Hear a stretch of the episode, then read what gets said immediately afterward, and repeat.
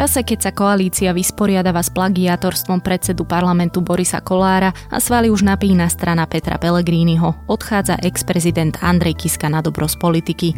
Aj keď v nej už nejaký čas nebol, pre budúcnosť za ľudí táto pomerne očakávaná správa stále znamená veľa.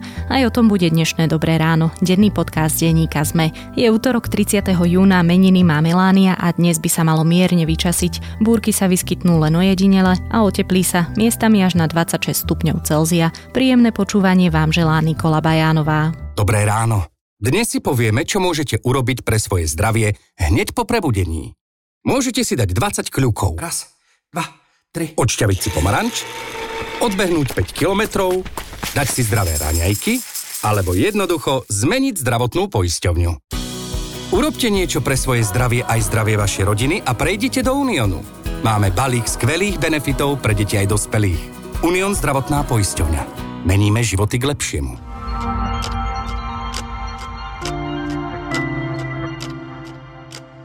Poďme na krátky prehľad správ. Poslanecký klub Oľano považuje kauzu Kolárovej diplomovej práce za uzavretú. Jeho členovia to vidia ako zlyhanie školiteľa, študenta, oponenta aj systému hodnotenia záverečných prác. Žiadajú preto ich plošné preverenie. Samotný Kolár hovorí, že nespravil nič, čo by bolo v čase štúdia proti pravidlám a titul bude po konci politickej kariéry používať aj naďalej. Súdnu radu bude najbližších 5 rokov viesť bývalý šéf ústavného súdu Jan Mazák. Zvolenie Mazáka, ktorý bol jediným kandidátom na post, je završením obmien, ktoré sa začali už po parlamentných voľbách. Peter Pellegrini predstavil meno a logo svojej novej strany. Volať sa bude Hlas sociálna demokracia. Spolu s nimi predstavil aj ďalších 15 členov. Opätovne potvrdil aj možnú spoluprácu so stranou Dobrá voľba ex-ministra zdravotníctva Tomáša Druckera. Na súde v Pezinku pokračovalo pojednávanie v prípade vraždy Jana Kuciaka a Martiny Kušnírovej. Prítomní boli všetci obžalovaní. Policajný expert vylúčil akúkoľvek manipuláciu so správami z aplikácie Tríma. Sporný titul na Stredoeurópskej vysokej škole v Skalici získal aj generálny riaditeľ futbalového klubu Slovan Ivan Kmotrík mladší. Jeho otec, známy podnikateľ Ivan Kmotrík, sedel do roku 2016 v správnej rade tejto školy a patril aj k jej štedrým donorom. Viac správ nájdete na zme.sk.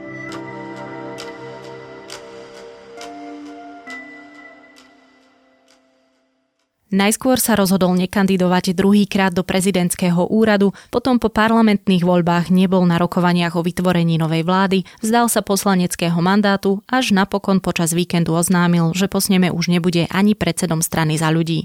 Andrej Kiska sa rozhodol v politike skončiť pre zdravotné problémy. Aký osud tak čaká ešte stále mladú stranu za ľudí, kto Kisku nahradí a prežijú za ľudia vôbec jeho definitívny odchod? Pýtať sa budem Pavla Baboša, politológa z Univerzity Komenského v Bratislave. Bratislave. Poznáte ma ako prezidenta. Vždy som stál na správnej strane, hoci som často spravil aj chyby. Ale naša strana nie je len o mne, je o ľuďoch, ktorí sú so mnou. Veronika Remišová, Jánka Žitňanská, Vlado Ledecký a mnohí, mnohí ďalší. Aj dnešný prieskum naznačuje, že strana Smer bude porazená, ale Oľano nemôže vládnuť samé. Preto, ak chcete, aby vo vláde bola strana, ktorá bude garantom stability, predvítateľnosti, strana, ktorá bude garantom slušnosti a odbornosti, prosím, voľte stranu za ľudí. Pán Baboš, takto uzatvoril Andrej Kiska svoje vystúpenie v poslednej televíznej debate pred parlamentnými voľbami vo februári. Okrem iného sluboval aj predvídateľnosť, no napokon sa stalo niečo, z čoho sú voliči za ľudí minimálne prekvapení. Asi sa nedá povedať, že si voliči za ľudí predstavovali stranu bez Andreja Kisku. Alebo sa mýlim? To sa povedať určite nedá nie len na Slovensku, ale je to všeobecne trend v demokratických krajinách že stranická politika je do veľkej miery personalizovaná, čo inými slovami znamená, že ľudia si stotožňujú politické strany s ich predsedami alebo s ich lídrami a to platí aj pre stranu za ľudí, ktorú si mnoho ľudí jednoducho stotožňovalo s osobou Andreja Kisku. Andrej Kiska ju zakladal, Andrej Kiska bol jej predseda, bol jej najvýraznejšou a najznamejšou tvárou. To znamená, že ak mnoho ľudí volilo stranu za ľudí práve kvôli tomu, že ich presvedčil Andrej Kiska, tak mohlo ostať sklamaných, že po voľbách ho už nevidelo v politike. Čiže dá sa povedať, že toto bude jeden z tých dôvodov, pre ktorý prakticky žiadna z agentúr nenamerala strane za ľudí v ostatných mesiacoch potrebných 5% na vstup do parlamentu. Naposledy to bol vlastne fokus, podľa ktorého by za ľudí volilo 3,6% opýtaných. Určite to môže byť jeden z dôvodov. Tie čísla treba brať trošku opatrne. Je tam nejaký interval spolahlivosti a takéto veci, do ktorých detajlov veľmi nemá zmysel ísť. Jednoznačne pre mnoho ľudí to môže byť sklamaním. Na druhej strane po voľbách máme ani nie pol roka, to znamená, že do tých ďalších, ak budú v riadnom termíne viac ako 3,5 roka, strana za ľudí má veľký priestor na to, aby tých pár percent, ktoré povedzme v preferenciách momentálne stráca od svojho výsledku, opäť dohnala a dokonca aj predbehla. Ostaňme ešte pri osobe Andreja Kisku. On teda vysvetľuje, že v politike končí pre zdravotné problémy. Čo sa týka ale jeho skorších odchodov, už rozhodnutie neobhájiť pozíciu hlavy štátu bolo pomerne neštandardné. Potom to nasledujúce, dá sa povedať, také vyprchávanie z politiky musí, aspoň teda podľa mňa v mnohých vyvolávať tú otázku, o čomu vlastne išlo. Lebo keď on hovorí o zdravotnom stave, tých operácií mal za posledných, ak sa nemýlim, 5 rokov viac. Čiže on musel, predpokladám, že musel vedieť vyhodnotiť svoj zdravotný stav a je asi na mieste predpokladať, že vedel, že nebudú mu na to síly stačiť. Tak prečo vlastne sa on stával do tej pozície lídra, keď nakoniec tú stranu ani nevedie? Andrej Kiska určite musel vedieť, že jeho zdravotný stav nie je 100% a napokon nejaké zákroky už mal za sebou v tom čase. Na druhej strane ale si myslím, že je úplne prirodzené, že ľudia častokrát precenia svoje sily, ak majú v úmysle dosiahnuť nejaký cieľ, ak majú vysoké ambície koľko ľudí sa bežne ráno zobudí, necíti sa 100% napriek tomu, ide do práce, napriek tomu funguje, napriek tomu vykonáva nejaké činnosti. Koľko ľudí nie je 100% zdravých, napriek tomu športuje a, a ako hovorím, robí mnoho iných vecí. To znamená, že ja by som nehľadal nejaké tajné sprisahanecké vysvetlenia, jednoducho aj tá doba bola veľmi neštandardná. Andrej Kiska mal nejakú ambíciu zmeniť situáciu na Slovensku Slovensku a keď si dal do pomeru dôležitosť situácie a nejaké jeho možnosti, ako môže prispieť k tej zmene na jednej strane a možno nie úplne dokonalý zdravotný stav na strane druhej, tak sa jednoducho mohlo stať, že precenil svoje sily, a, ale nič viac za tým byť nemusí. On podkladá aj tento dôvod tým, že vlastne on splnil to, čo slúbil, to bola porážka Roberta Fica a potom hovorí, že to, čo Robert Fico predstavoval, sa darí momentálne porážať aktuálnej vláde a teda aj ľuďom, ktorých do politiky buď doviedol on, alebo ktorých spojil vo svojej strane. Ak sa ešte pozrieme na to, akú úlohu zohrával práve Andrej Kiska v porážke Roberta Fica, tak čo to bolo? Lebo možno niektorí ľudia pripisujú toto hlavne Igorovi Matovičovi, ktorý robil taký veľmi vizuálny ten protest proti Robertovi Ficovi, ale dlhé roky oponoval niekdejšiemu predsedovi Smeru práve Andrej Kiska.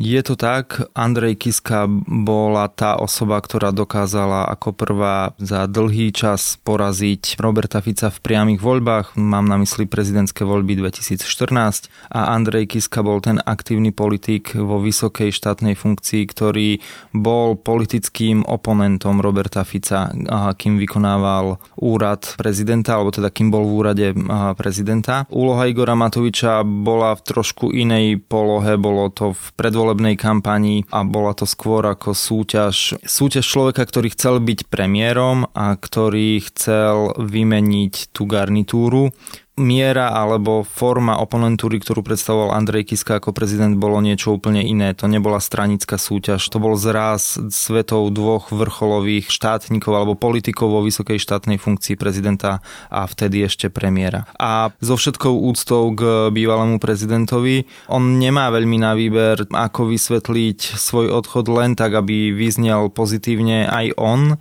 aj úlohu, ktorú hrá, ale zároveň aj strana, ktorú založil a doviedol a ktorá ostáva ďalej v súčasťou vládnej koalície. To znamená, že on tak ako každý politik musí nájsť e, ten pozitívny príbeh, pozitívny narratív, ktorý predstaví ľuďom, tak aj bývalý prezident Kiska musel jednoducho prísť s pozitívnym narratívom. No a veľkou otázkou je, kto ho nahradí kto to bude. Bude to Veronika Remišová, ktorá viedla aj koaličné rokovania, alebo to bude Juraj Šeliga, ktorý otvorene hovorí, že by nebol úplne proti, keby on bol tým šéfom za ľudí? Asi najjednoduchšia a najkratšia odpoveď je, že neviem.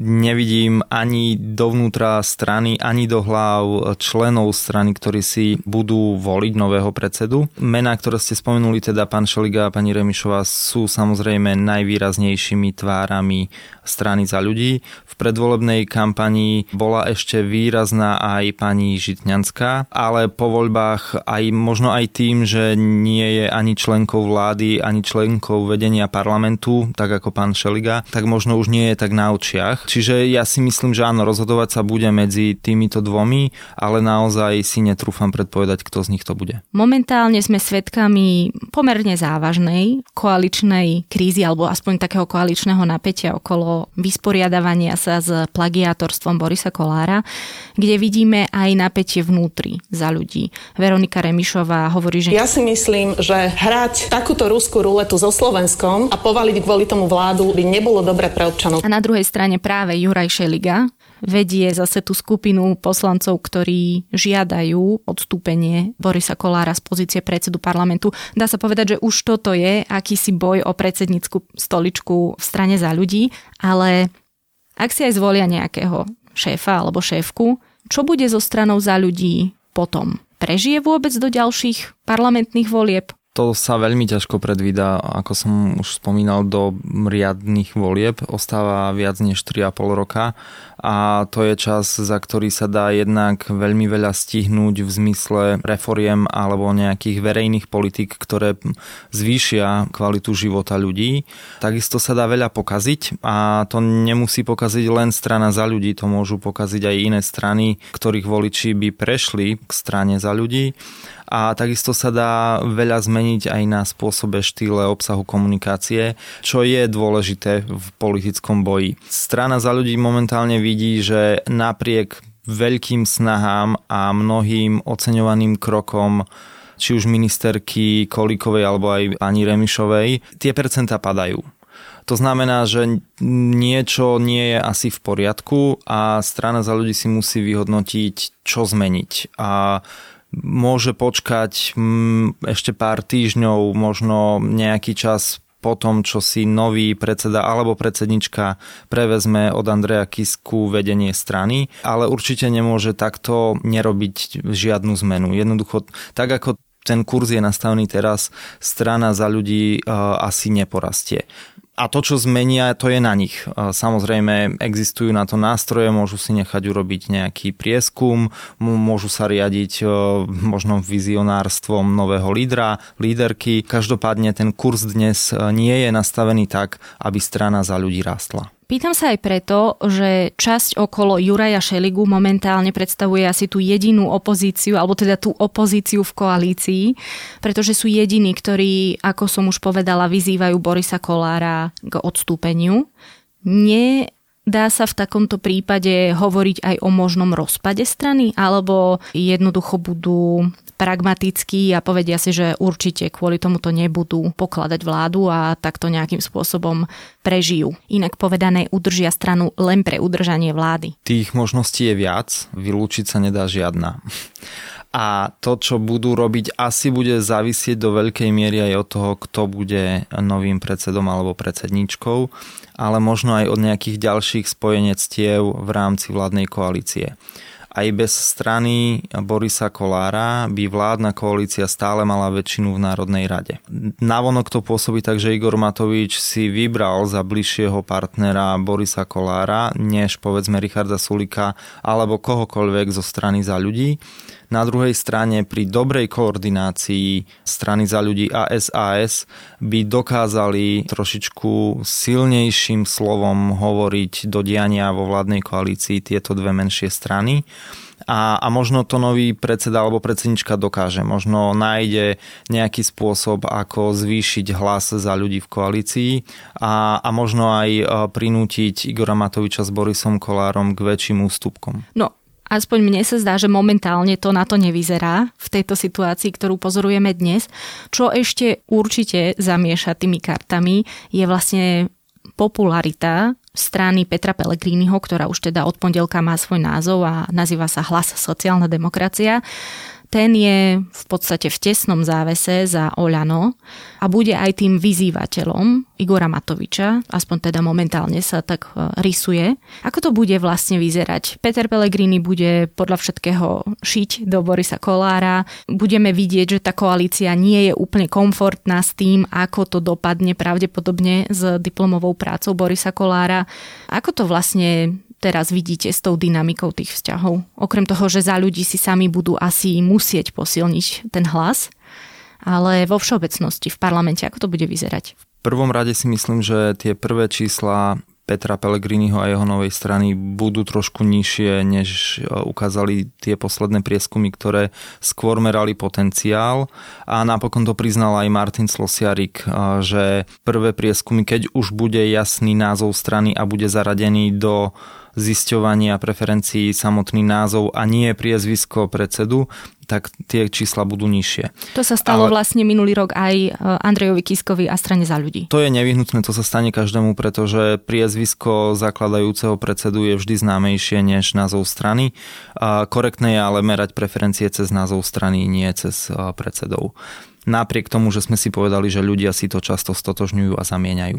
Ale naspäť k tej parlamentnej dynamike, Paradoxne ja si myslím, že mm, Pellegrini a jeho nová strana, ak zvolia takú taktiku, že budú tvrdou opozíciou, čo Peter Pellegrini sľubuje, ak budú racionálnou e, opozíciou, čo tiež Peter Pellegrini sľubuje, tak to paradoxne môže pomôcť Igorovi Matovičovi upevniť si pozíciu v koalícii, pretože to vytvorí návonok obraz, že politická súťaž prebieha medzi koalíciou a opozíciou. Zatiaľ čo pri slabej opozícii by sa mohlo zdať, že to, čo je dôležité, sú nejaké konflikty alebo povedzme súťaže hoci aj rôznych myšlienok, rôznych návrhov, politík, reforiem, zákonov a tak ďalej vo vnútri koalície. Nástupom silnej opozičnej strany sa táto dynamika mení a bude viac medzi opozíciou a koalíciou, čo nahráva Igorovi Matovičovi ako tomu najhlasnejšiemu predstaviteľovi celej koalície a zároveň to komplikuje postavenie za ľudí a ich možnosti, pretože akákoľvek kritika do vlastných radov bude vyznievať ako rozvracanie koalície a Igor Matovič to veľmi dobre vie a Igor Matovič s touto kartou bude aj veľmi dobre hrať. Vláda má za sebou svojich prvých 100 dní a aj keď to asi nie je úplne štandardná otázka, nedá mi neopýtať sa, čo by bolo keby.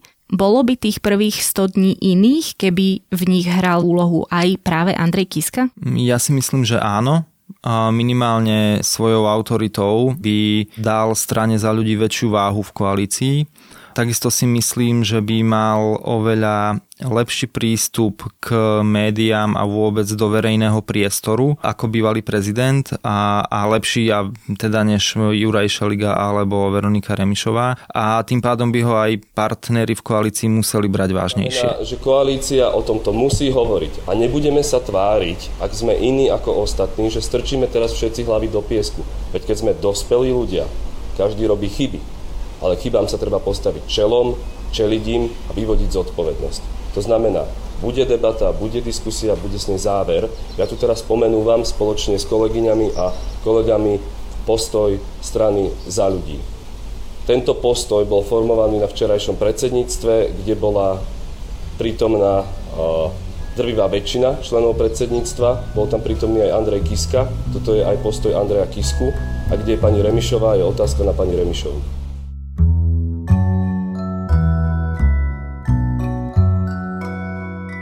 Woodrow Wilson, Winston Churchill, Edward Colston, ale aj populárne postavy ako John Wayne, monumenty, pomníky a čestné pomenovania čelia novodobým výčitkám, hlavne voči rasizmu hrdinov minulých storočí. Aj na Slovensku sa nájdu sochy a pripomienky, ktoré sú pri najlepšom kontroverzné. Prečítajte si reportáž kolegov Jany Alexovej a Jozefa Jakubča zo slovenských obcí, kde napríklad po Jozefovi Tisovi pomenovali ulicu alebo mu postavili sochu v životnej veľkosti. Link nájdete už tradične aj v podcastovom klube Deníka sme na Facebooku alebo v texte texte k dnešnej epizóde Dobrého rána. A to je na tentokrát všetko. Ešte pekný deň vám praje Nikola Bajánová.